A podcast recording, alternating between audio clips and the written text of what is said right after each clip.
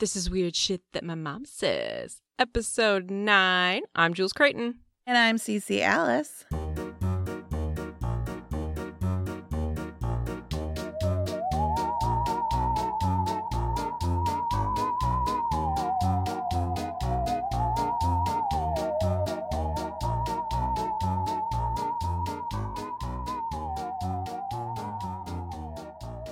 How are you doing this week? Good. It's uh it's a Saturday night, not a Sunday morning, so we're doing something a little bit different. Do you feel like we're going to be more alive? I think we might be. Like, we're going to be a little bit more squirrely, probably. And that's probably a good thing. I really hope so. We just played family friendly um, Cards Against Humanity with the kids, and there was a lot of potty humor in that. Yeah, a lot of potty. so I'm hoping jokes. that I'm a little more squirrely. Yeah. I didn't do anything fun like that, but I just, I just feel a little bit squirrely today in general. I'm glad that you are. I'm trying to get more squirrely. Like some of the cards should have been funnier to me. And I was I was like, "What's wrong with you, self? You should be laughing more." It's so because I wasn't it, there. I'm having It is because you weren't here. I have such a hard time playing Cards Against Humanity without you. Well, because when you're playing with me, you know at some point I'm just going to start crying from laughing so hard. So I know that it probably Like, bums you out. It is like honestly like when you and I are together, I cry laughing so Mhm. many times. It's it's ridiculous. Yeah, and I don't I don't do that with other people, really. I do with I do with the doc, but without you, he he is my Cards Against Humanity partner. I guess he Like, can take know- my place sometimes. Like we know what gets the other one laughing, for sure. Yeah, yeah, absolutely. Well, I have some exciting Well- news um for what? us. What? We have over 200 downloads Shut up. and 52 of those were within the last uh week. Are you for real? Yeah, so I think that we can call that a ramp up. I think, I mean, that's really good growth because you think about like us, we're on like week six, really, because we released two episodes that one week. And so that I feel like, like it's starting to, to ramp up for us. And that's really exciting. Forget about growth. I think we can call it girth at this point. Yeah, we're creating girth for sure. We are. Yeah, hmm just getting thicker. Um, Yeah. Shut up. Please don't say that again. I did. It's because I'm so we're like on FaceTime, but we're not actually looking at each other. And your little dot is like, look how the dot is like pulsating. You know, it's kind of oh, it doesn't pulsate. So I yours pulsates for me, but I don't see mine pulsating. Exactly. Like yours is pulsating. Therefore, it made me think of that word, and I'm sorry. I only think of girth as like a penis word. So I know that. Okay. Anyway. yeah, I'm sorry, but that's just where my brain goes. So we had that. Yeah, we all know. We all know. yeah. I we I also have some really other exciting, um, some exciting social media news. I What is it? I tried to advertise on Facebook Marketplace for us because you can you can reach like a thousand and some people for only like thirty dollars over the course of seven days. Like Okay. you pick a daily budget, and I was like, oh, I'm gonna try this. Well, it turns out that you can't use any profanity or implied profanity on Facebook marketing, and so we've actually been blocked from being able to market on Facebook. Are you serious? You got us kicked off of Facebook Marketplace? marketing? You named us. I did, but I wasn't going to put the I in it. I was going to put something cute in it. Well, people have to be able to like search for us. I know. Okay. Just a No, goddamn you're right, you're right. word. Whatever. Yeah, so that that was annoying. Um, I'm really excited about the case that I have today, though. I'm I'm excited to hear about it because I didn't have to do any research. And I kind of like the ones where you did all the work and then I just sit around and make fun of it and giggle. Well, I'm yeah. ready. Yeah, I I enjoyed myself this week. So, this is a grisly case and it is we're back to true crime. I know we took a little break from true crime for a couple of weeks, but we're back in true crime and we're going to go back in time to March 11th of 1879. 1879. Yep, in London, England. Oh, I wish that I could do the way back machine like in a English accent. Oh, if I had listened to an English accent for a while before I did this, I can usually do it if I hear it right beforehand, but I have a hard time jumping right in. Like normally the way back machine would sound like like backwards, but it would be like da da da da da da backwards. We're going bloody Okay. back in time. I, I don't think We're that- going that back in may time. have been Australian. So I'm really sorry if you're from England.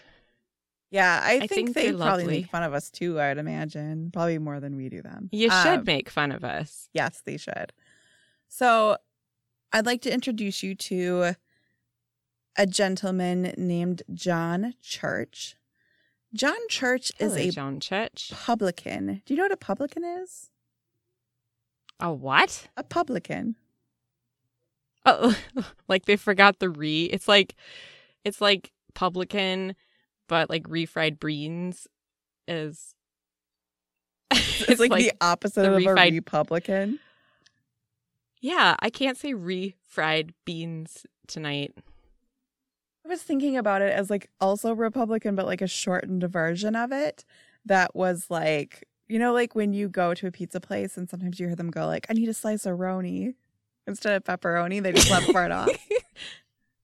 I like I like the Ronies. So Yeah, when Kira makes sandwiches at at the one place she used to work, she she refers to them as the Ronies, like two customers. Okay, well this is this isn't a roni situation actually. It's just a more fun way of saying pub owner. So That's it. yeah, John John Church, he owns a pub, which is probably pretty fun, honestly. So Okay. John is at this pub that he owns back in the late 1800s, and he meets this lady in his bar, and she introduces herself as Kate Thomas. Kate Okay. is, she's described as a tall woman of five foot five. I get it that people were oh. shorter back then. But that's so tiny. Yeah. Yeah. She's not really very tall. And uh, she's considered strongly made. So I'm thinking probably like more muscular. Um, she appears Strongly somewhat- made. Yeah. Does that mean she's like thick? She's what? Thick. Yeah. Maybe. I mean, I'm guessing that she's just like not dainty. I am strongly made. I am also Can't strongly break me. made. I'm also strongly made, Mhm. but she does like have kind of a she's kind of like a jaundiced look about her, sunken eyes, Oh. freckles, and kind of fucked up teeth. Um, but he hangs And out she's yellow. a little bit, yeah. Um, that's just how Oh. she looked. As far as I know, everything is fine with her. But um, you know, she really she starts hanging out with with John there in the pub and she explains that she's a widow and her, recently her aunt had passed away and left her an, an estate. And she starts talking to him over the course of like a few conversations in his bar about some furniture that she thinks would look really great in his pub. And so, over the course of these conversations that they have over the course of the next week, they eventually negotiate a price and plan for him to purchase the furniture. So, Okay. everything is great so far. John's like, Great, I'm going to get some new furniture. I'm really excited about this. So, he hires some delivery men. And so, they would come in like a cart and wagon because it's, you know, the 1800s So he hires some, some delivery Sure. men to help out with that. And on March 18th of 1970 or of 1879, not 1979, uh, they go I to was like, everyone's doing disco. yeah, everybody's doing disco while they load furniture. Uh, no, Mrs. Thomas's home. Uh, they, they go over there to pick up the furniture at two Mayfield cottages on Park Road in the Richmond neighborhood of London, England. And this Wait, that was the name of the road? That's the address? the address is like it's like so Mayfield Cottages is a two-story semi-detached villa, which I had to look up because England, and it translates to being yeah. or maybe old timey too. I'm not sure. Maybe they say duplex in England as well. But it's basically a side by side duplex. Um, and it's a nice place built with gray stone. It looks like there's probably two things attached. And I think two is like the apartment number, you know, kind of deal. Okay. So, yeah, like two Mayfield cottages, Park Road, Richmond neighborhood of London, England. So, this neighborhood at the time is not very populated. Um, it's pretty far out, not far out, but you know, there's just not a ton of people milling around. So, Far out, man. yeah. So John and the delivery men are there and they're getting the furniture loaded up into this cart. And the neighbor lady, who also owns the building, Mrs. Ives, comes up from the other side of the villa to see what's going on. And she asks John and the delivery man, men, like, what, what's up? And uh, like, I get it. It's the 1800s. People didn't really have much to do in their houses. So I get, you know, kind of, you're kind of going out there and poking around. And she's probably thinking, like, I didn't know somebody was moving out of the house next door that I own. So John explains to her that he's purchased the furniture from Mrs. Thomas and he points to his new drinking buddy, Kate, who's not really right next to them. And the neighbor looks kind of confused Why? Upon realizing that John is talking to the neighbor about her, takes off. Um, I'm gonna use my The imagination. fuck? I'm I'm assuming that he was probably like pointing during the conversation from like a distance. Maybe she was, you know, in the house or in the yard or something. I don't really know.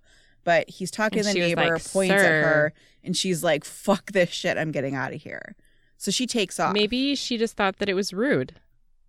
Maybe, maybe she just thought it was rude. But Pointing is rude. Yeah. So in the chaos that ensues afterward, the neighbor slash landlady calls the police. This made me wonder, you know, how you call the police in What? 1879 because um honestly like the phone was invented in 1876 and people didn't have phones in their house and then they all these cases were like oh they called the police it turns out that you just like went out into the road and like yelled I imagine they're like, call the police, and then like, like, like how dogs bark in the movies, when one dog starts barking and the others go too, and they like get the message. and so, oh, down. so like everybody, so like you would start it and then I will do next. Go ahead. Call the police. I don't know that that's Call exactly. I. I don't know if it was an echo situation, but I guess you just like went out and screamed. So that's what I imagine was going on. but needless to say, they didn't get there in time to catch Kate. If you haven't figured it out yet, um, Kate is not actually the real Mrs. Thomas, which is why the neighbor was like, Oh. "Uh, you're pointing at Mrs. Thomas, and that is not Mrs. Thomas." Okay, I was like, what prompted old lady to call the police? And now I get it. Yeah, I yeah. get it. It's because she's not the real Mrs. Thomas. She's not the tenant. Um, and John also, unfortunately, is SOL on that new furniture that he was going to get. Mm. So let me tell you about the real Mrs. Thomas. The real Mrs. Thomas's full name was Julia Martha Thomas, and she was approximately 54 years old. She lived at the address in Mayfield Cottages by herself, having been widowed twice, most recently in 1873, which would have been six years prior to this. Well, that's sad. Yeah, it is kind of sad. Uh, before being married in her early days, she was a, a school teacher. Um, she's described by other people as a small, well dressed lady with an excitable temperament, Mhm. and she's also fairly eccentric. Um, she's lower Oh, middle I like class. those. Yeah, she, she's lower middle class, but she really goes out of her way to make sure that people think that she, like, she's trying to give the impression of prosperity at most times. So she dresses up every day. She wears fancy jewelry. She hires maids. And while like having the maid was practical, um, really she did this just so that people thought that she had a certain status. So when you say eccentric, it doesn't really mean like she wore like a bird for a hat. Oh, I don't Or something think like so. People just called her eccentric, and and I don't really know what that means, but they do. It means that she she wore tin cans for shoes. Maybe she did, but nobody mentioned that. They should have. They did mention is that she did like to travel often, sometimes disappearing for extended periods of time without telling friends or family that she was going anywhere. And I almost wonder Alone? Yeah, I almost wonder if because she travels by herself and she's a woman, and it's the 1800s, That- if that's eccentric. That's it. That's eccentric. They were Yeah. like, "What are you doing alone, woman? How can you take care of yourself?" You absolutely shouldn't be alone out here in the world.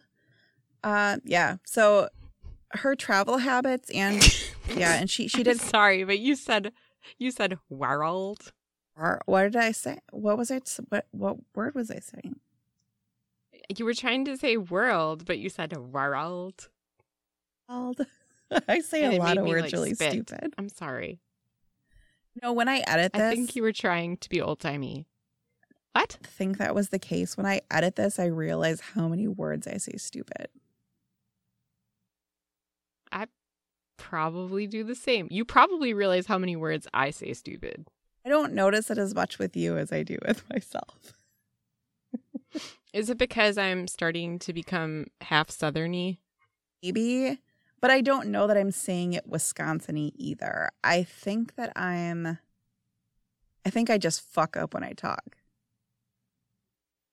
It's okay. I still love I you. think. I didn't know. I didn't really recognize that that was an issue until Okay, good. you were doing some sort of weird accent and said "world," World. and I liked it. Okay. yeah. Well, it made me like spit my drink out. So her world traveling habits and harsh temper did make it really difficult for her to keep a steady maid in the house. And honestly, before 1879, she had only been able to keep one maid for a decent length of time. oh, Yeah. So, given this information, uh, the police did need to investigate, determine, you know, like what's going on. Is there just some con artist that took advantage of the fact that the real Mrs. Thomas is traveling? So they decide to go inside of the home. Upon entering, they realize that there is definitely a problem. They find blood stains, they find burned finger bones in the hearth. They find Oh. fatty deposits in the laundry copper. Do you know what a laundry Wait, copper what? is? no. And I also, can you please explain the fatty deposits? Well, I'll explain to you how they get there later. They just see that there's like a fatty like buildup kind of around the inside of the, the laundry copper. And so a laundry copper could be called like a wash copper, a copper boiler, or simply a copper. Um, and it's a wash house boiler. It's basically like an old timey washing machine that's made of galvanized iron or copper. And you put water in it and get it boiling, and then you like put your clothes into it. It's like basically like a giant like copper bucket thing, but it kind of looks more like a stove a little bit, and it looks like you and probably then you stir put it around baby in it.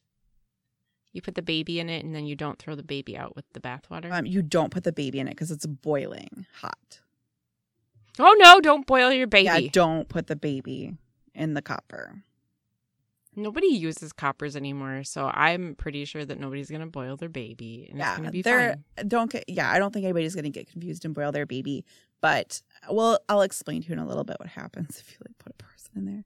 But they find Okay. some fatty deposits in it. So they also Uh-huh. find a letter with the name of someone named Kate Webster on it. It doesn't take long for them Hmm. to realize um, who they're looking for with John Church's description and the fact that they have records of a woman named Kate Webster who has been in trouble in London before.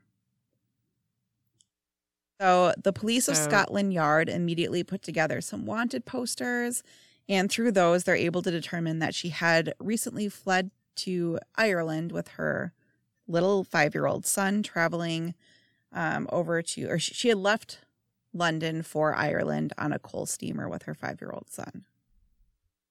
What happened to her little boy? Well, he's he's just with her. He took her with. Like it's Kate's little boy that that went along with. So he just takes Oh, off. I thought that Kate. I thought Kate was Kate Thomas. Thomas says she only took the last name and pretended to be. So like Julia Thomas was the person that lived in the house, the 54 year old Right. woman, and then Kate is the younger lady that pretended to be Mrs. Thomas, except for she still used her first name, Kate. Yes, I. That's what I thought. But like, where the fuck is her kid? Well, during that While time, she's pretending. I will tell you about that in a little bit. Okay, I'm sorry. I'm asking too many questions. It's okay. Keep going. It's Proceed. okay. So the letter with Kate Webster's name on it did have an address in Ireland on it. And they realized that um, probably their best bet would be to contact the head constable of the Royal English Constabulary. I don't know if I said that right. In Wexford, Ireland.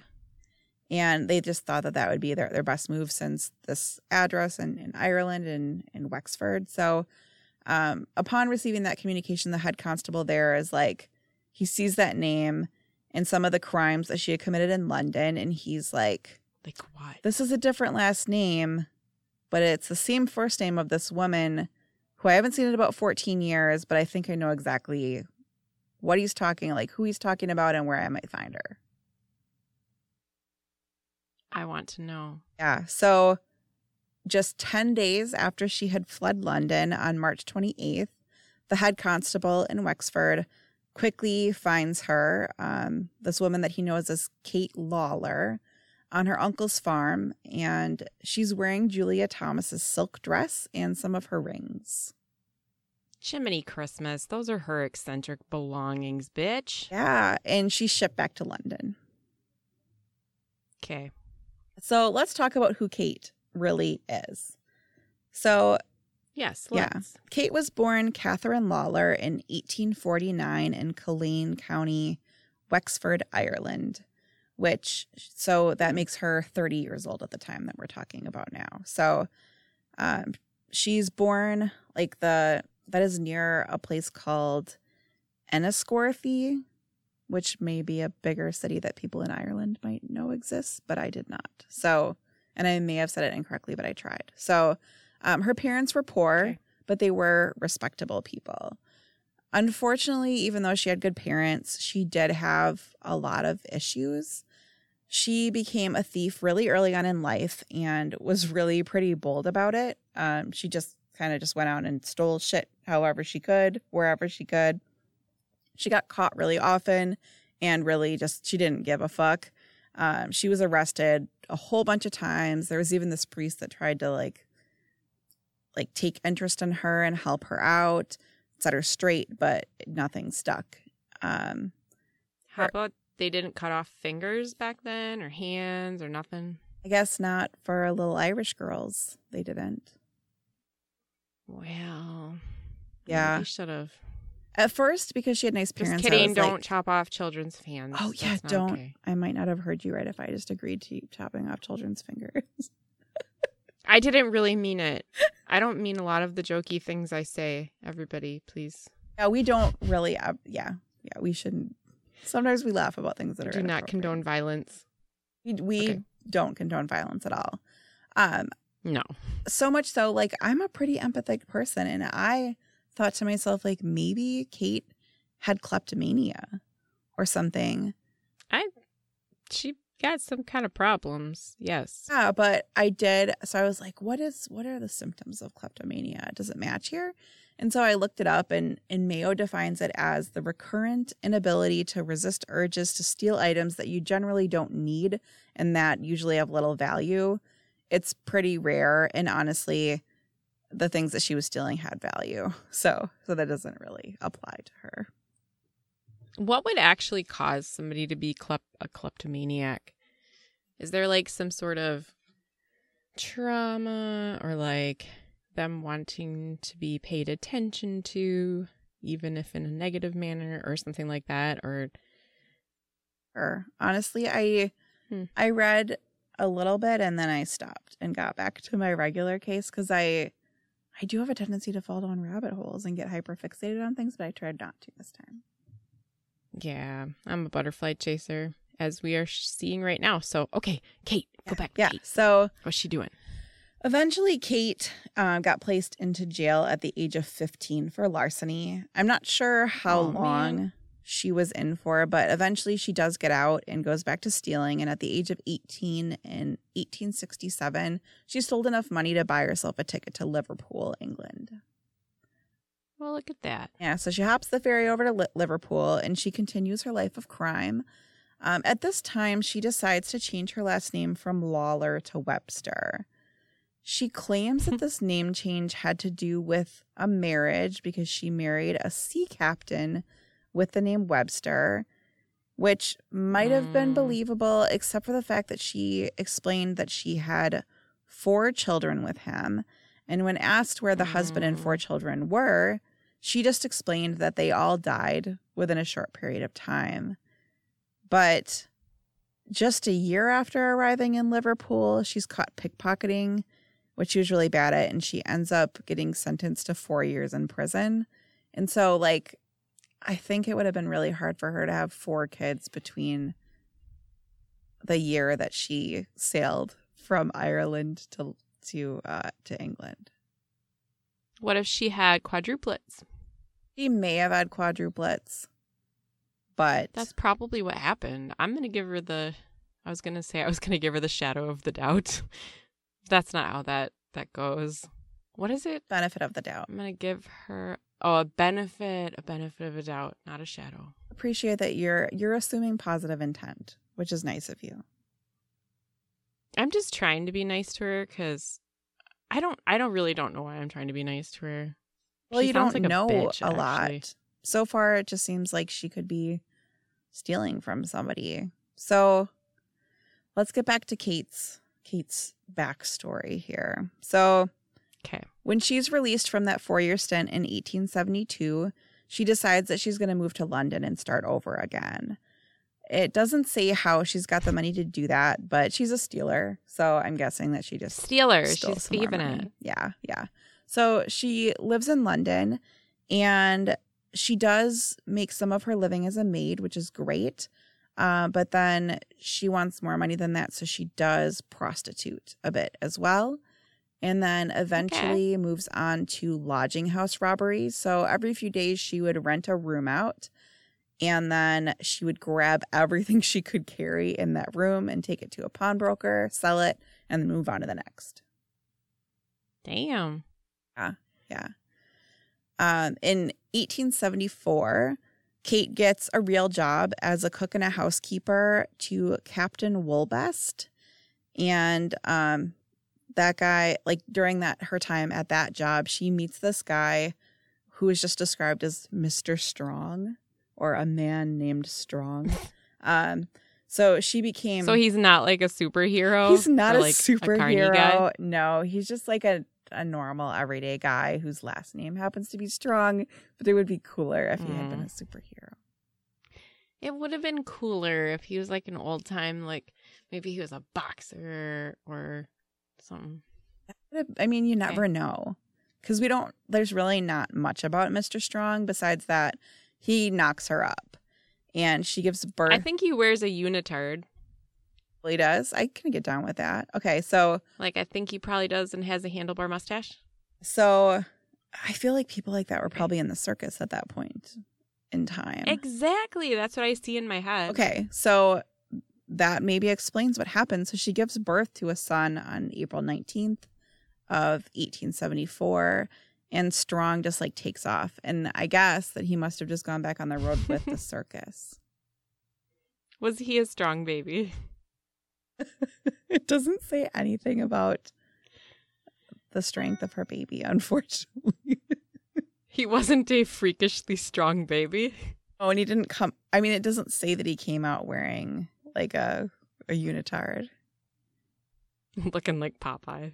Yeah, he didn't come out like that, I guess. But no, Mr. Strong was not a stand-up guy. He's like, "Nah, I'm not to deal with this." And and like there's no child support back in the day, so she doesn't really have any support to pay for her son, so she really just had to do what she knew how to do and went back to stealing shit. So she continues to get arrested really frequently um, and spent quite a bit of time in jail. And in 1875, at the age of 26 years old, she's charged and convicted of 36 counts of larceny all at once and is Who sentenced watching serve, the strong baby? um, yeah, she's sentenced to serve 18 months in Wandsworth prison. So I think that there's this friend named Sarah Crease who it said that she met her after this time in prison. However, there's other accounts where it says that she watched the baby while she was in and out of prison. And so her friend Sarah, I think, who's also like a maid, she takes care of the baby. That was nice of her. So she did get out. So she that that 18 month sentence for the 36 counts of larceny. She gets out and does okay for a month and then gets in trouble again and has to go back in for another year. God damn woman. Yeah. So yeah. Just she can't she doesn't learn. She just doesn't learn, unfortunately. So after her 1877 to 1878 stint in Wandsworth Prison, she starts to look for domestic work again. Um, and at first, she's hired by the Mitchell family in Teddington, uh, but she realizes really quick that they don't actually have anything worth stealing. So she's not really very fond of that. So this is when her friend Sarah, so the one who watches her kid, introduces her like through Mhm. her own employer to Mrs. Julia Thomas, you know, who's the lady that Oh, whose okay. furniture she got got Yeah. Yeah. So January 13th of 1879. So this is, you know, like she's been out of prison for 11 months at this point. So she gets hired by Mrs. Thomas as a maid. Um, Mrs. Thomas apparently didn't look too hard into Kate's background. Um, there obviously wasn't the internet back then and, and things like that. So but ask around or something.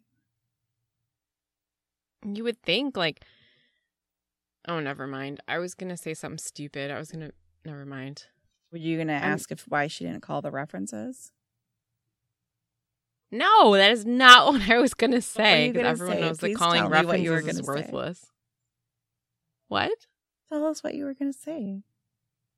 Well, because I forgot I forgot for a second that Mrs. Thomas was missing and I was thinking about that old lady neighbor and I was like, well, obviously if old lady neighbor recognized her as a criminal, everybody would know she was bad. And then I was like, that's not why she did that, self. So don't say it out loud.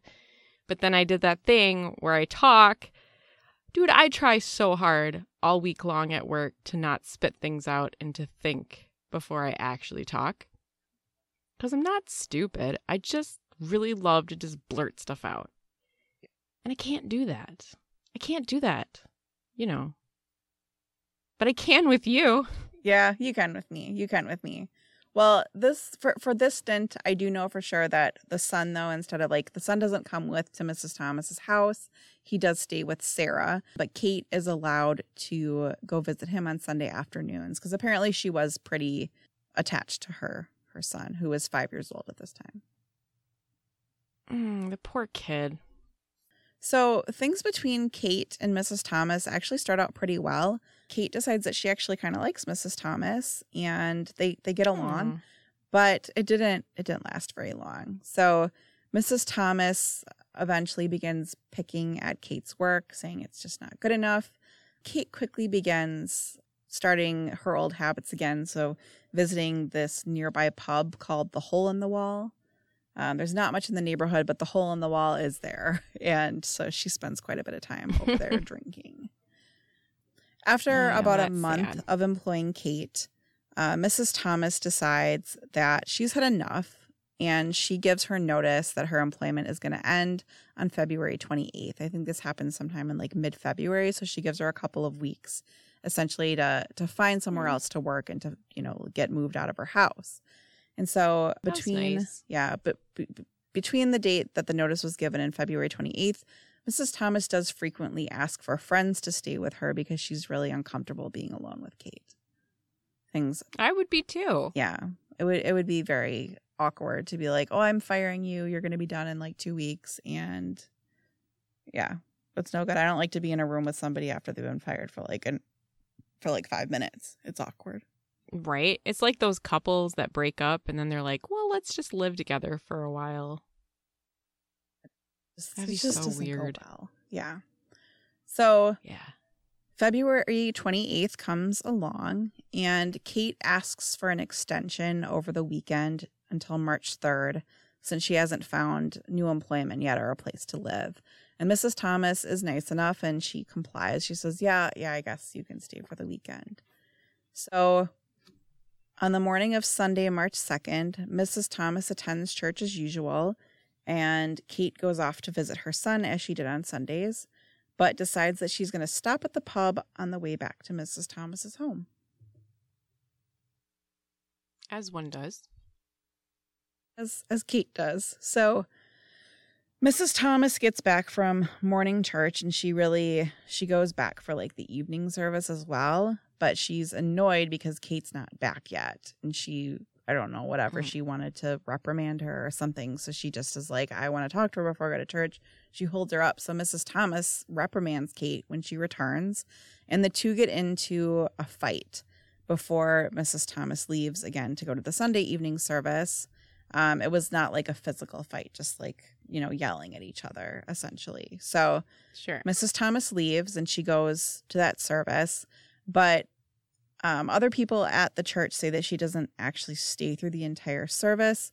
They're not really sure why she left early, but she did end up walking home without anybody to accompany her back to her house. It would maybe Mhm. make sense, like if she caught wind of Kate's past at some point, she may have been fearful that she could be getting robbed at the moment because of the fight that she had with Kate. And Uh, so yeah. that that could have been one of the reasons she was going back. But Kate was there waiting for her. All of the sources that I looked at, so this is an old case, and I, you know, like again, disclaimer: you don't want to do a book report on anything we report on, especially because we're looking at the 1800s, No. and you just you don't like the sources are super inconsistent, and we're we're not looking to like write a scholarly paper here.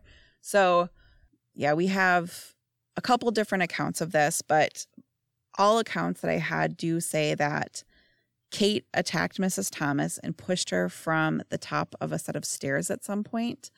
I've also seen, in addition to the stair situation, I've seen one where she like hits her on the side of the head with an axe and then like hits her with the actual axe What? after she falls down the stairs. She knocks her down the stairs like by hitting her with an axe essentially. But then I saw another one That where she escalated. yeah. And then I saw another one where she pushes her down the stairs and then she's still so angry that she like goes down there and like chokes her to death in the heat of the moment. Oh. Either way, Mrs. Thomas dies. So Kate decides that she's going to take full advantage of the situation that she's in instead of just fleeing. And so in my notes, I just realized I wrote instead of fleeting. Fleeting. instead of fleeting no so so she, she decides that there's all this stuff in mrs thomas's home and we know that she likes to sell stuff for money so she decides Yeah. that she's going to dispose of the body um, and just really just take advantage Oh. of the fact that mrs thomas traveled frequently without telling anyone she realizes that she's probably got some time because it's not out of the ordinary for her to disappear Right. I mean, that's not okay. But okay. Yeah. As soon as Mrs. Thomas was dead, she really got to work right away and was was efficient. So she decides that she's going to uh, get that laundry copper boiling immediately. She's like, "I know what I'm going to do here. Oh. Let's get this thing boiling." And while it's boiling, she used a razor and a meat saw to chop her head off. Uh-uh. She removed Mrs. Thomas's limbs and she cut out her insides, like her intestines. And her That escalated like really quickly. It really she was like she was like a fifth grade shoplifter and all of a sudden she's like dissecting people right? It it's a lot, and so let, let's talk a little bit about this because I. I think it was a lot for Kate as well. So she she did all this like cutting up. She burned the intestines and tried to burn some bones in the hearth as well. And then she put the limbs and her torso into the copper to boil to soften it up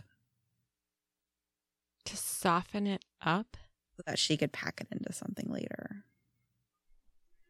oh man So she starts this boiling, and the smell really starts to overwhelm Kate because it's nasty. yeah While it's boiling, she's like, Well, I'm just going to go over to the hole in the wall and casually grab a drink until it dissipates a bit. oh no So Mm. upon returning, she's still struggling with like the blood and the cleanup and the smell. It really was just overwhelming to her, but she discover, decides that she's really got to cover her own ass to get a payout here. So she she sticks to it and she gets the job done. She systematically packs up Mrs. Thomas's remains into what was called a wooden bonnet box in one Mm. so there's like a couple descriptions. I've seen like just a wooden box and then like a couple places I saw a bonnet box.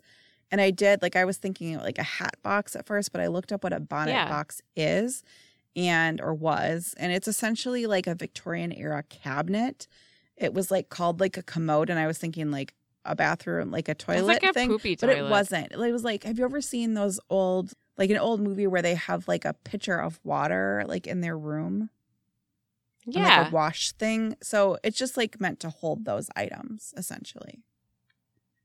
A wooden cabinet. oh So I'm not sure if it so was it's like a carrying case for your sink yeah. So I That's I just. I don't know if it was actually a wooden cabinet or if it was a wooden box. It was described differently in different sources, but nevertheless, she did just pack this woman's body up into it, but she couldn't fit one of the feet inside.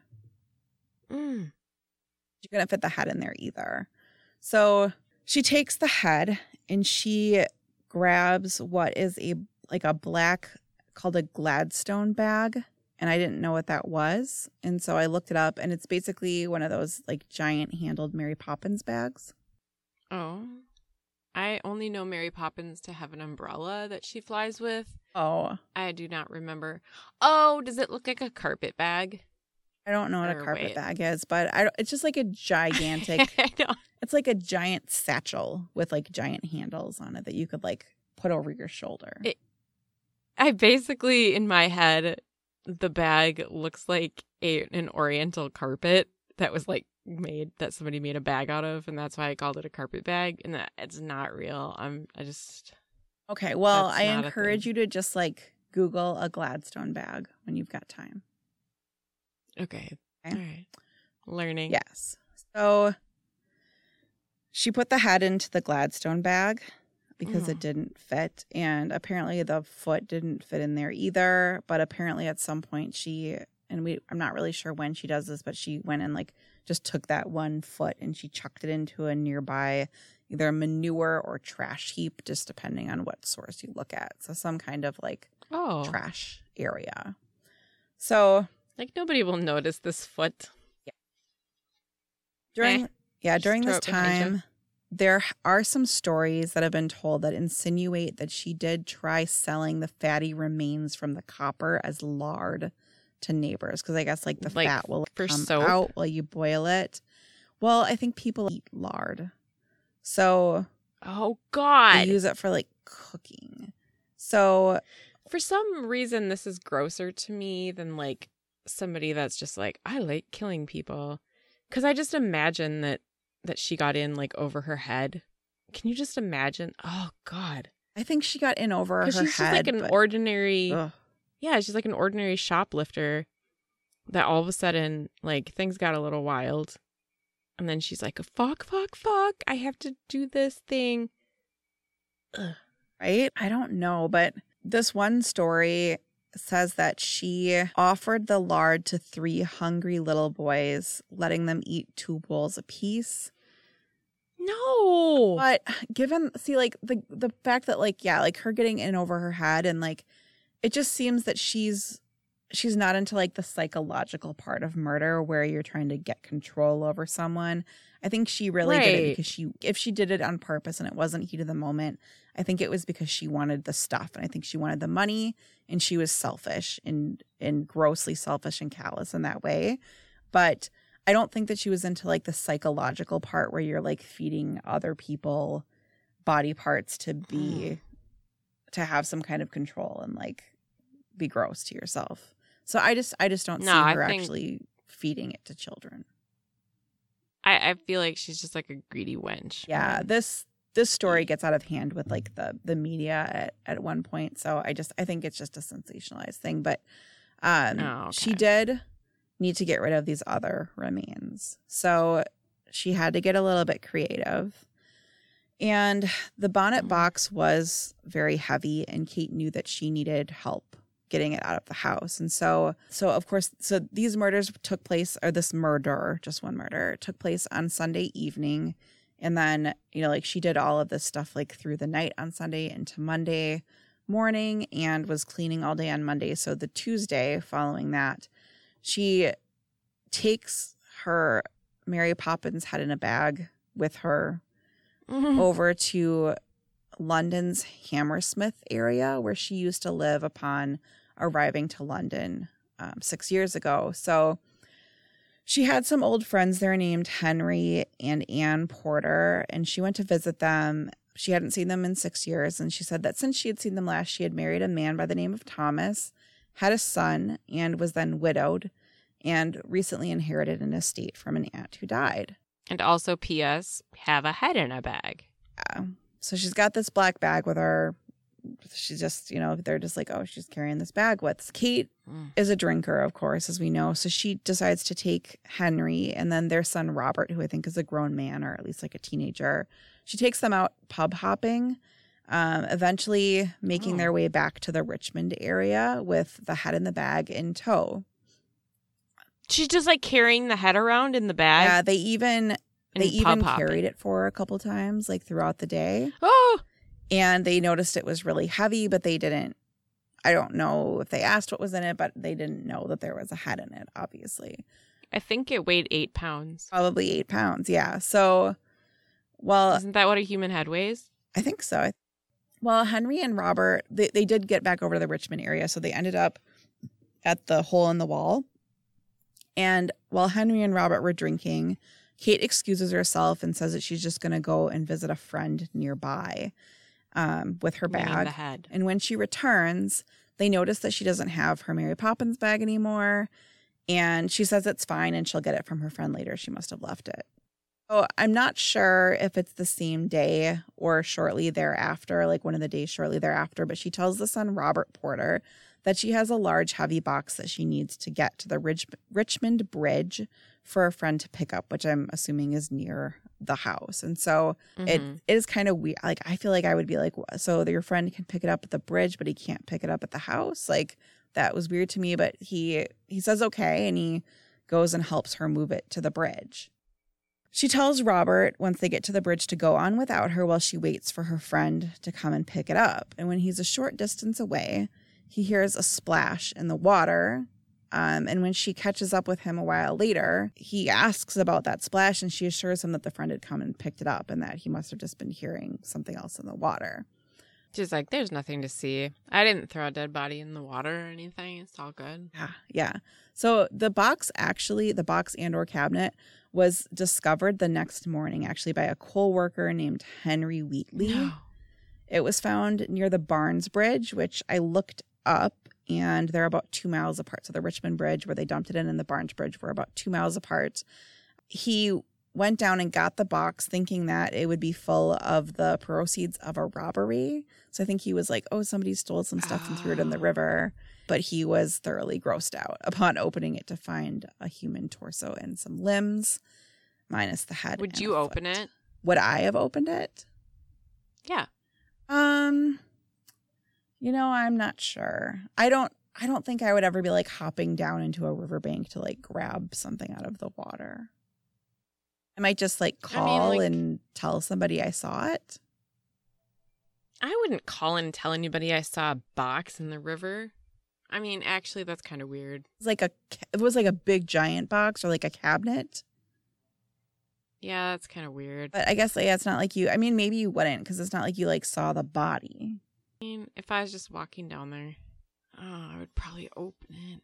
Oh. Yeah, I don't know. But the police obviously were called, probably by yelling in the street again. And they could tell that the torso had been boiled and that some of the body parts had been burned a bit. Like somebody tried to burn them. But at that time, there was nobody to connect it to. Nobody knew that Mrs. Thomas was missing. Um, so it became a mystery, which is why, like, the newspapers were reporting on it at the time and calling it the Barnes mystery. So that's what this case is sometimes called, is the Barnes mystery. It was around the same time that somebody found the random foot on the garbage and/or manure pile. And of course, when they realized later that Mrs. Thomas was missing, they put it all together. But at this time, you know, like even though it's the day after that it's found, they they have no idea that it's Mrs. Thomas because nobody knows that she's gone. So Right. Robert Porter did actually she's on see- vacation. What? Because in their mind, she's just on vacation being eccentric by herself. Yeah, exactly. Like she's just, you know, being a a modern woman, being on vacation all alone. So weirdo, but there nobody's really concerned about it. And she lives alone too, you know. So Robert Porter, the son who helped her move the box, did see that in the newspaper the day after, and he actually did talk to his dad about it being similar to the one that he helped Kate move. Uh, but they didn't really do anything or come forward at that time because I don't think they were expecting, you know, Kate to be dumping a dead body into the river. They were friends with her. They weren't like, hey, there was a plop. Yeah, I mean they they didn't they didn't report it. So over the course of the next 2 weeks, Kate continues to live at Mrs. Thomas's house, wear her clothes and jewelry and just keeps trying to sell whatever she can including the furniture. And this is where we circle back to her drinking at John Church's pub, which is called the Rising Sun. Mhm. Um, and as we know, they they negotiate a price and the pickup date for the furniture that eventually led to the situation with the neighbor and everything we knew that came after. We're gonna fast forward again to Kate's Okay. apprehension, and is that the right word? She was apprehended, right? That means that she was arrested, right? Yeah, but you can also be apprehensive about something. I know. Be like, hmm, I don't know. No, and that's why I was questioning myself also because it's late at night. I'm usually sleeping at this time of day.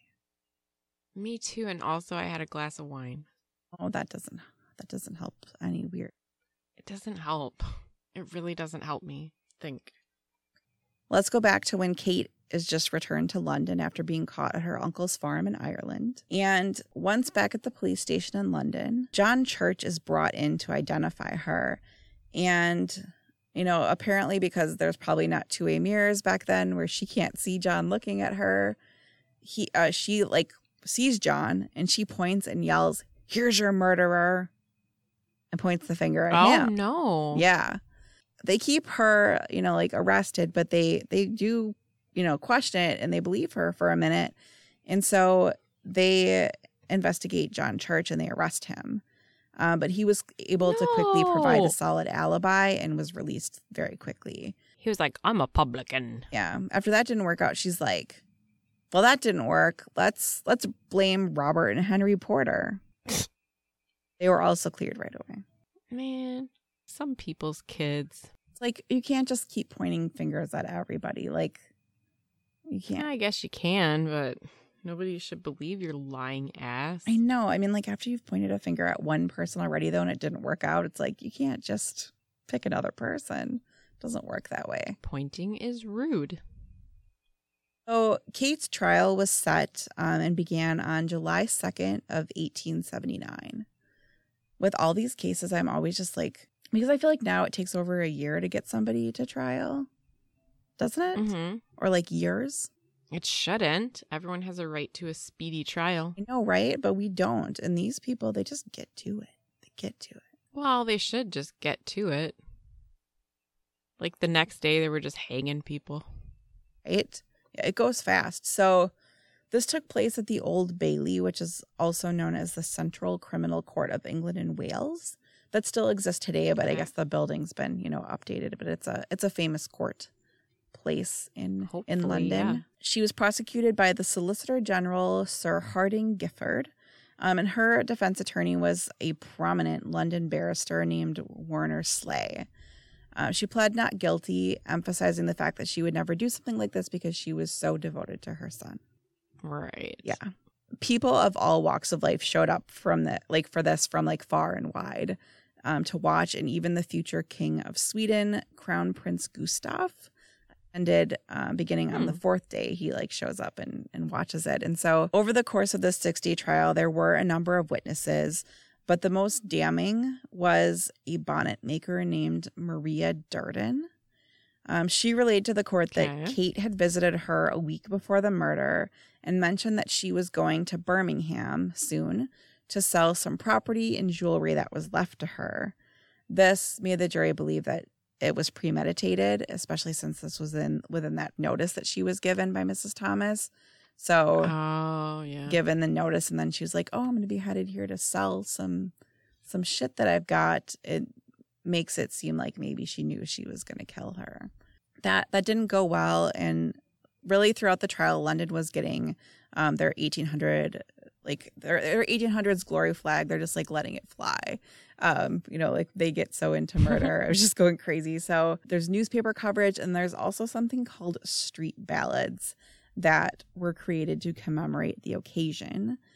And Did they sing about them yeah, so a street ballad is where they would change the words to a popular song to narrate the story of the murder.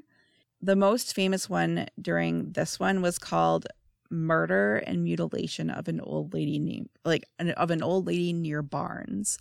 Um, and it was set to the tune of Just Before Battle Mother, which is an American Civil War song.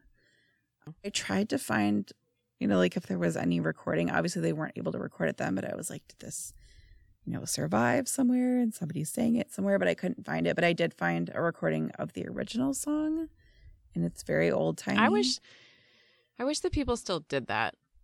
Like they would just, you know, pick an artist. Like like I'm gonna take like Britney Spears, like Hit Me Baby one more time and turn it into a into a tale. they could have like sang about the Johnny Depp trial to "Hit Me, Baby" one more time. Yes. Yeah. Yeah. we should start that again. I feel like we could we could handle it. I could do it. I could do it. Not right now while I'm under pressure. oh, could and I it. think like, do we have to have like rights to to that music to change it and sing it somewhere? I don't know. We People can't just sing it. like Right? Can we sing like like Amber is crazy? Uh, uh, uh, uh. Oh, that's not hit me. I think we're allowed to like have 20 seconds of somebody's on there or something. That was less than twenty seconds for the record. It was. and also, I feel like that was maybe an NSYNC song and not Britney. um, oh, who sang that song? Did, I I don't know. All I can hear in my head is that part that goes. "Be-doo." You know what I'm talking about? Yeah, I know what you're talking about. Okay, well, Nope, it's called "You Drive Me Crazy" and it's a Britney Spears song. You're fine. Okay. Okay. so I changed the words to Amber is crazy. Yeah, you can. Yes, please work on that more. Workshop it. Yeah, and then and report Johnny back. just can't see. Oh, yeah. like make sure you put a turd in it. So, yes. Oh yeah. in addition to the street ballads, papers described Kate as savage, barbaric, callous, and fiendish throughout the trial. I tried really hard to find an old newspaper article from this, and I I couldn't find like any that were during the trial, which bummed me out. So She was a grotesque. was a grotesque and like i just I don't know, but I didn't try very hard to find the article. I'm just saying. So if you want to like go out and try harder, somebody and try to find a newspaper article, I guess they were pretty cool. So by cool, I mean they were like just out of control because, I mean, we're still obsessed with with murder today, but Why? Why do you think that we are upset? I think it's because we're trying to understand, like a normal person. Like we're sitting here going, "What the fuck?" Yeah, I just feel like the more we learn about it, the more yeah, like try to I just I'm always trying to understand like what makes their brain do something like that. Cuz I don't even like to be rude to people. Exactly. I'm a, I'm like Exactly. very uncomfortable and I I will make myself severely uncomfortable just to not be rude to another person. Yes, which is kind of ridiculous, but I'm the same way. They're Mhm. just out like murdering people. They're just like, I don't give a fuck, is like flying high on display. Just don't get it. I don't get it at all. And I think that that's why people are so obsessed with it and it gets so sensationalized. It's hard to understand people that have no, like, if they have no empathy, um, just like that, I think from a normal person's perspective, just is mind blowing in itself. It is. It is mind blowing. I don't. I don't get it. And I, this lady, I mean, like obviously she was, even if she didn't like go out and intend to be a murderer, she was willing to cut up a dead, like cut up a body and then boil it, to be selfish and like for greed. Like that's just that's another level. Just a I'm still like not quite understanding about like, like cooking, cooking the torso and stuff to fit it in the box. Like, wonder if was it because she was trying to fit it in the box and it wasn't, and she was like, "Fuck, fuck, fuck!" Well, I don't. She like do? Boiled make it, right away. I mean, like when we cook meat, this is a gross way to just talk about this like an analogy. But when you cook meat, it shrinks, Mm. right? Yes, I know what you're talking about. Yes. I think that's where her head was going. Yeah, that shit stink. And- Oh, I mean, I don't know from example. Like, I don't know. I've never smelled a dead body, but I, I hear that it's pretty bad. So I would imagine it probably just smells like. I hate to say it, but it probably just smells like you're cooking. Ugh. no, it doesn't smell like, Like any other. I've heard it smells really bad. Well, that's because she had like all the guts and stuff. Like that's the part that smells bad. Like she took out the intestine. Like that. Like what? It, oh God. Yeah. Yeah. If you. Oh. Oh, let's stop thinking about that part. Okay, Yeah. let's just move on. So Yeah. Let's. Ugh. I just. we're done with that part. Okay, so Thank you. Um, once the trial wrapped up, the jury only deliberated for an hour and 15 minutes. And despite that it was only circumstantial evidence and, you know, like from witnesses essentially in this, they did find her guilty and she was sentenced to death by hanging. Once she was sentenced to death, um, she changed her story yet again. And this time she decided to blame the father of her child, the missing Mr. Strong. You know what? he showed up in a unitard and his handlebar mustache. I was just so taken with it. Yeah, she's apparently really let him in. into his. I really wish we knew what he looked like. There's not even everywhere I've seen is like they they can't even prove that this guy really even existed. This Mister Strong, like she told people he was the father of her son, but she also was a prostitute. So whether or not he Right? even existed, she did say that he. Ah, she lied about everything. I know she lied about so much. She even said that he he led her into a life of crime and had been the one that murdered Mrs. Thomas. But she was she was Mhm. doing crimes before she met him. Mr. Strong was just one of her personalities. Uh, he was probably just another personality, something like that. So Mm-hmm. yeah, nobody believed her, of course. She then she tries to do something called pleading the belly. So What? yeah so that's what they called it plead the belly and so to try to get out of to get her hanging delayed uh, because of pregnancy. Apparently you were able to do that if you were pregnant. And so apparently this is this is a thing that that was commonplace enough that the court employed something called a jury of matrons just for this type of situation. Okay. so they're just waiting around for somebody to be sentenced to hang and say they're pregnant. And i guess that they they just hang around for that reason. And they they were really taking their job seriously i guess here. And they examined her for like three minutes and they're like, no, you're not pregnant. How about this? How about this? Having a baby, I just can't hang. Oh, oh. Get it? Really liked that a lot. Okay. Oh, that would be a good one if I could have put that on an ad if we were allowed to advertise on Facebook, but we're not. We're we're banned. Uh, okay, so Yeah. Yeah. Yeah. So that didn't work. And so finally, the night before her execution, she did finally give in and gave a full confession, which is where how we find out about, you know, how she went about killing and disposing of Mrs. Thomas. And in that Ooh. full confession, she does exonerate John Church, the Porters, and Mr. Strong and his handlebar mustache and unitard. that was nice of her. Yeah, that was nice of her. So she she confessed to throwing her down the stairs, disposing of her body and and disposing of her body in the really disgusting way that she had. On July 29th of 1879, um, she was the second person to ever be hanged at Wandsworth Prison. And just a quick fun fact here um, there would eventually be 135 hangings at Wandsworth. And of this 135, she was the only woman to ever be hanged there. Wow. Yeah. While walking to the gallows, she screamed obscenities at the large crowd of observers, which I guess I had a hard time saying observers there. So I feel like if I was getting hanged, which I, in this situation, I'm getting hanged for something I didn't do because I'm eccentric and I go on vacation without men. so you're getting hanged for It that? could be. People might think I'm a bad person back in the olden days and try to hang me, or maybe they thought I'm a witch. I was going to think that you were probably a witch. I can see people maybe thinking I was a witch. I cannot see anybody thinking that you were a witch. look but like maybe a witch, in another but because life, I don't care, like that, I'm just because I'm a spinster. I think.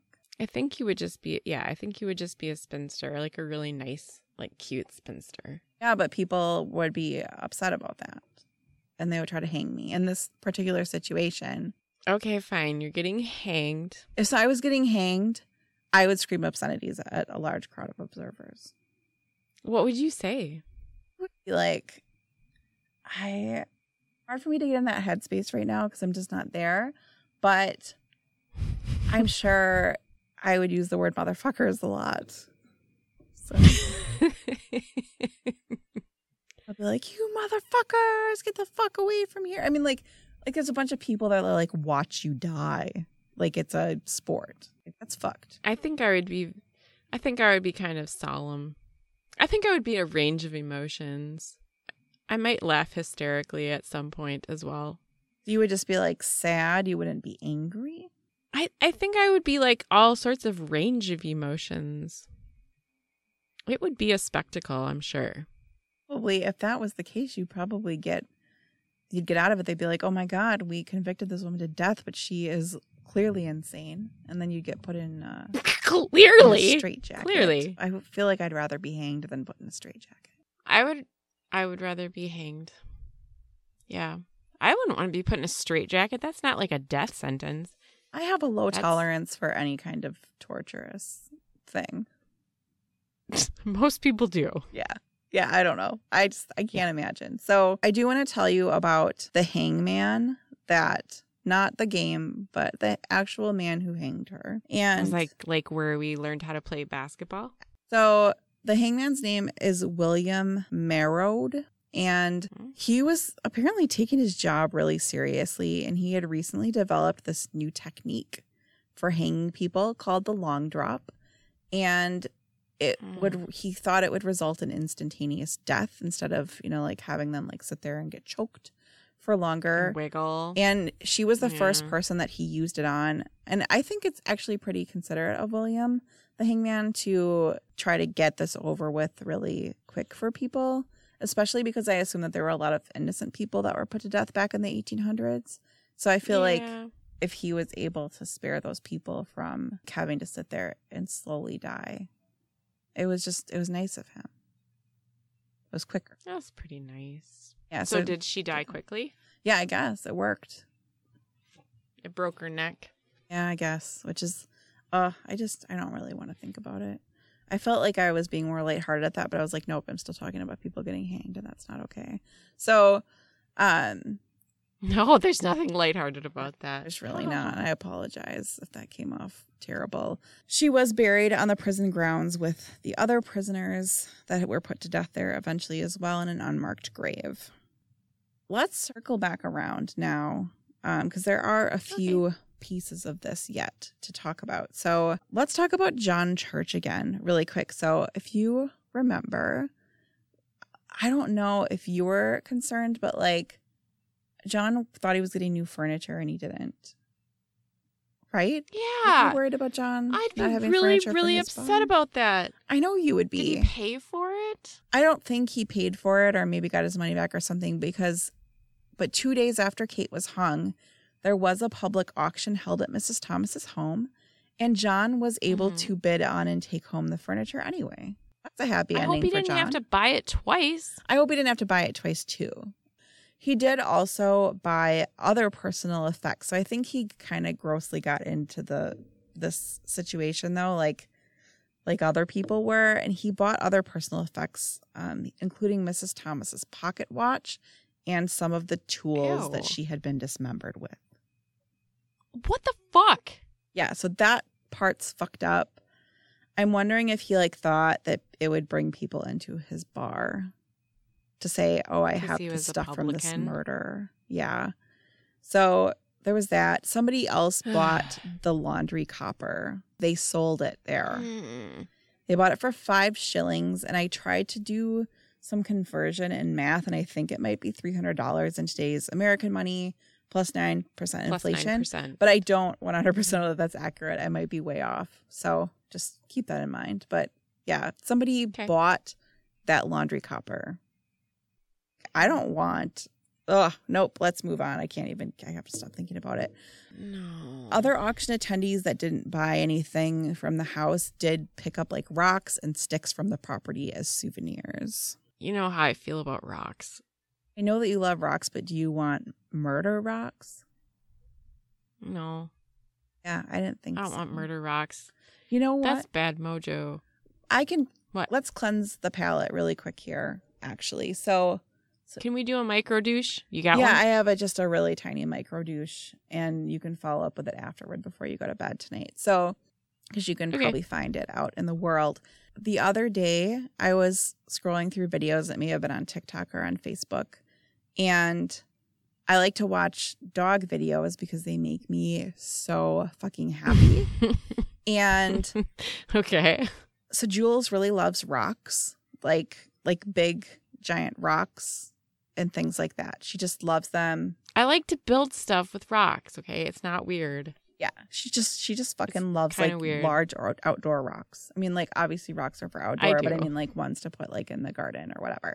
So They don't have to be like giant. I mean, like you know, like I can hold it in my hand. oh, okay, a pebble is okay too. Okay, um, Not a pebble. I don't get pebbles. okay, let's get back to the reason I'm yes, telling you proceed. this. I saw this video of a golden retriever and it fucking loves to dive into the water and get rocks from the bottom of like a lake. Yes. And he retrieves rocks like all day. If you let him, he'll just swim down and he'll pick up rocks and bring it. And I was like, we need to get Jules a dog like that. Why don't my dogs do that? Got to get a retriever. If you taught River to, you could teach, you could teach Frank's dog River how to go and get rocks because she loves to retrieve all day, every day. I love her. She's so cool. It is cool, except that she touches me 95% of my life, and it's a lot. It is. a lot.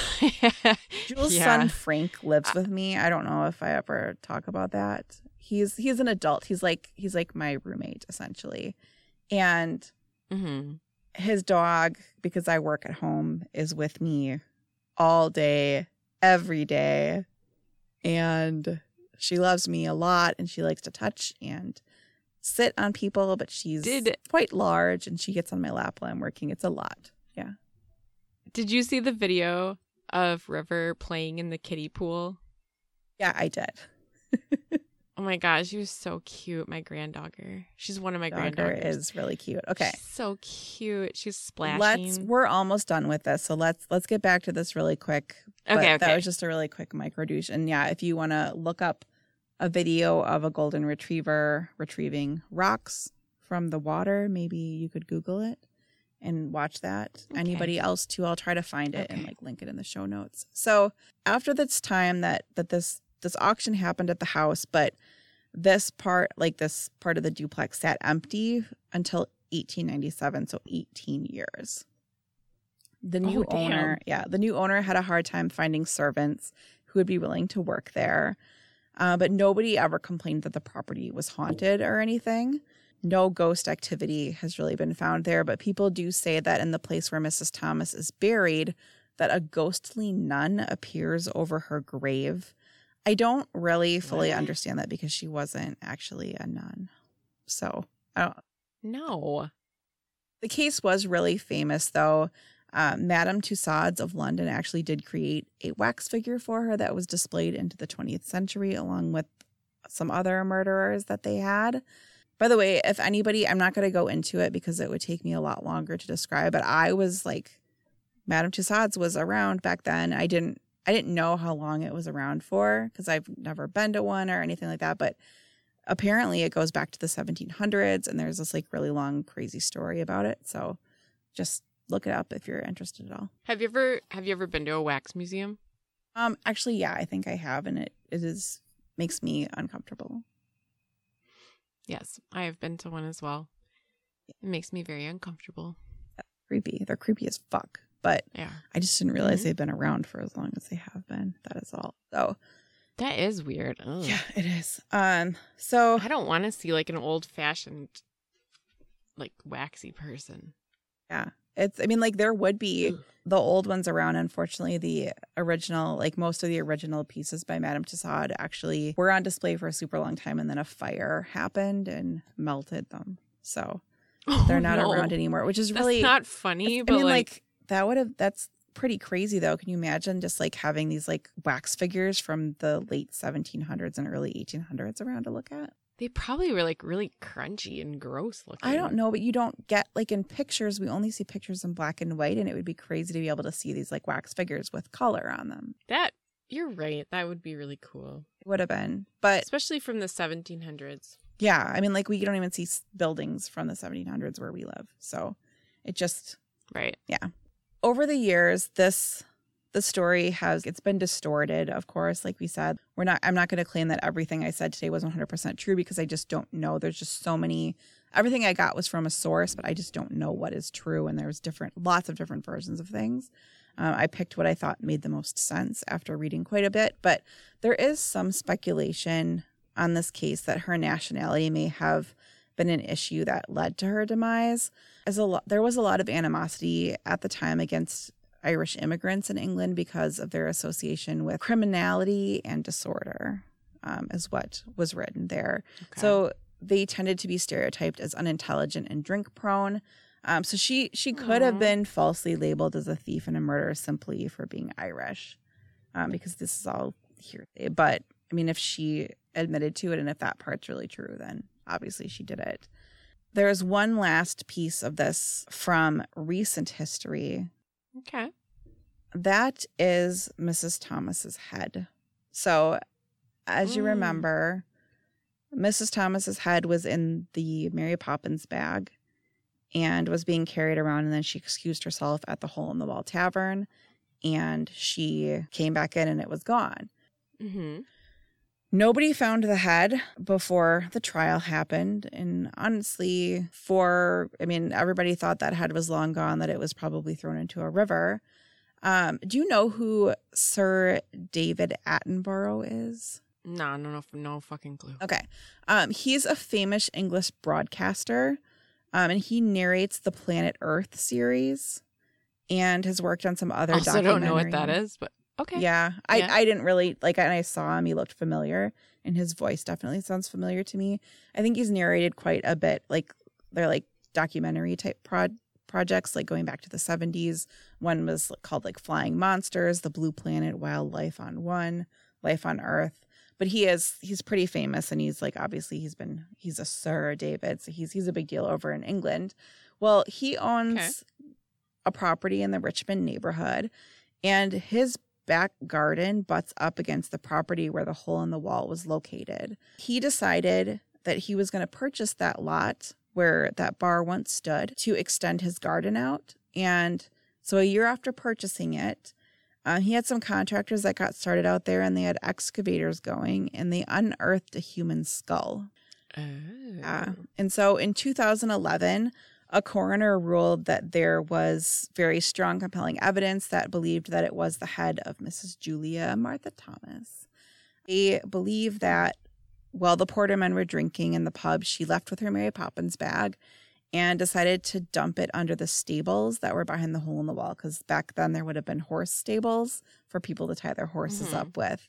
So they believe that she dumped it underneath that and she just took the secret of where it was to her grave. And so they do believe that they actually found that head. There was a mix up at the cemetery, though, where Mrs. Thomas was buried, and they didn't know exactly where in the cemetery her body was. It wasn't apparently by her headstone. And so What? her head is likely not with her body at the cemetery, which people believe would make her turn over in her grave because she loved things to be clean and orderly. Especially your head to be. Yeah. Yeah. But can, it was it was 136 years from when it was like left there to when it was found. Damn. Oh, and like an English celebrity at that. That's crazy. Crazy. So that is the story of Kate Webster. It was interesting and very icky. I have never heard of that before. I hadn't Thank either. you very much. That lady was something. He really, really was. I'm just like, I'm sitting here wondering. I'm like, oh fuck, it's my turn. I gotta come up with a, I gotta come up with a topic. So I, I guess I better get busy, huh? Get busy. I didn't know that I was to do this one until like I actually researched another case and had a bunch of notes thinking that it was something that it wasn't and then I realized that the person was acquitted and there was like no full like it was kind of a famous case but the person was acquitted and there was like no real scandal to it and I was like this is dumb. Eh. So I mean, it goes pretty fast once you find one, as long as you can find enough like stuff. If you're like trying to put something together with like a whole bunch of newspaper articles, then it's a little bit harder, I guess. So Yeah, the newspaper thing has been like more difficult than I thought it was going to be. it is so difficult because just not every single newspaper article is out there. You know, it's just like bits and pieces. Right, yeah. I tried a thing where I would just where I would just type in like I went to the old timey newspaper thing and then I'm like, okay, I'm just gonna search for like murder or I'm just gonna search for, you know, whatever keyword it was and it just it wasn't happening. Yeah, it is. It's hard. And I think that there's people out there, like if somebody's out like writing a book on it or an article, some of that, some of them are able to travel to the place where it happened and like go into a library and find the old newspapers and, and things like that to, to look at it. And then of course there's like the game of telephone that happens too. So Well, the game of telephone is fun. it's fun, but it just makes it so it's like I'll research and then I'm like, oh, I gotta pick the. It's like you're picking your own adventure, but then sometimes I'll You think are, like this makes yeah. sense, but then like when I get a different piece of information, I'm like, oh, okay, this actually makes sense, and then you put it together with another thing. It's just, it's an interesting winding Yeah. road. Yeah. I did a lot of that even today while I was reorganizing my notes because I had everything in like chronological order. I was like, how mm-hmm. do I want to tell this story? So it was, it was interesting, but okay, so it was interesting. yeah, yeah, yeah. So before we go, I just want to remind anybody who's listening that we would absolutely love it if you told your friends about us. As you've heard, we can't advertise on the I mean like we can post on social media, but we can't we can't pay for advertising even on social media. It turns out so we're really going to need some help from people because of our potty mouths to get word out there that we exist. And we so appreciate all of you guys. But yes, please tell your friends. And let's see. If you decide you want to support us in some way by maybe throwing a few dollars at dollars at us each month to help us with equipment and other costs that we have that come up, we would greatly appreciate it. You can help us out by visiting patreon.com slash weird shit my mom says podcast. You can follow us on Facebook at Weird Shit My Mom Says Podcast. Without the I and shit. Again, that's facebook.com slash weird shit my mom says podcast without the I and shit. You can find us on Instagram at weird shit my mom says podcast. And you can find us at Twitter um, at weird shit my mom or no, it's a weird shit MMS pod because Twitter doesn't let us put everything in there. So weird shit MMS pod on Twitter. Again, guys, thank you so much for listening and for all those downloads. Goodbye, guys. Goodbye. Goodbye. Goodbye.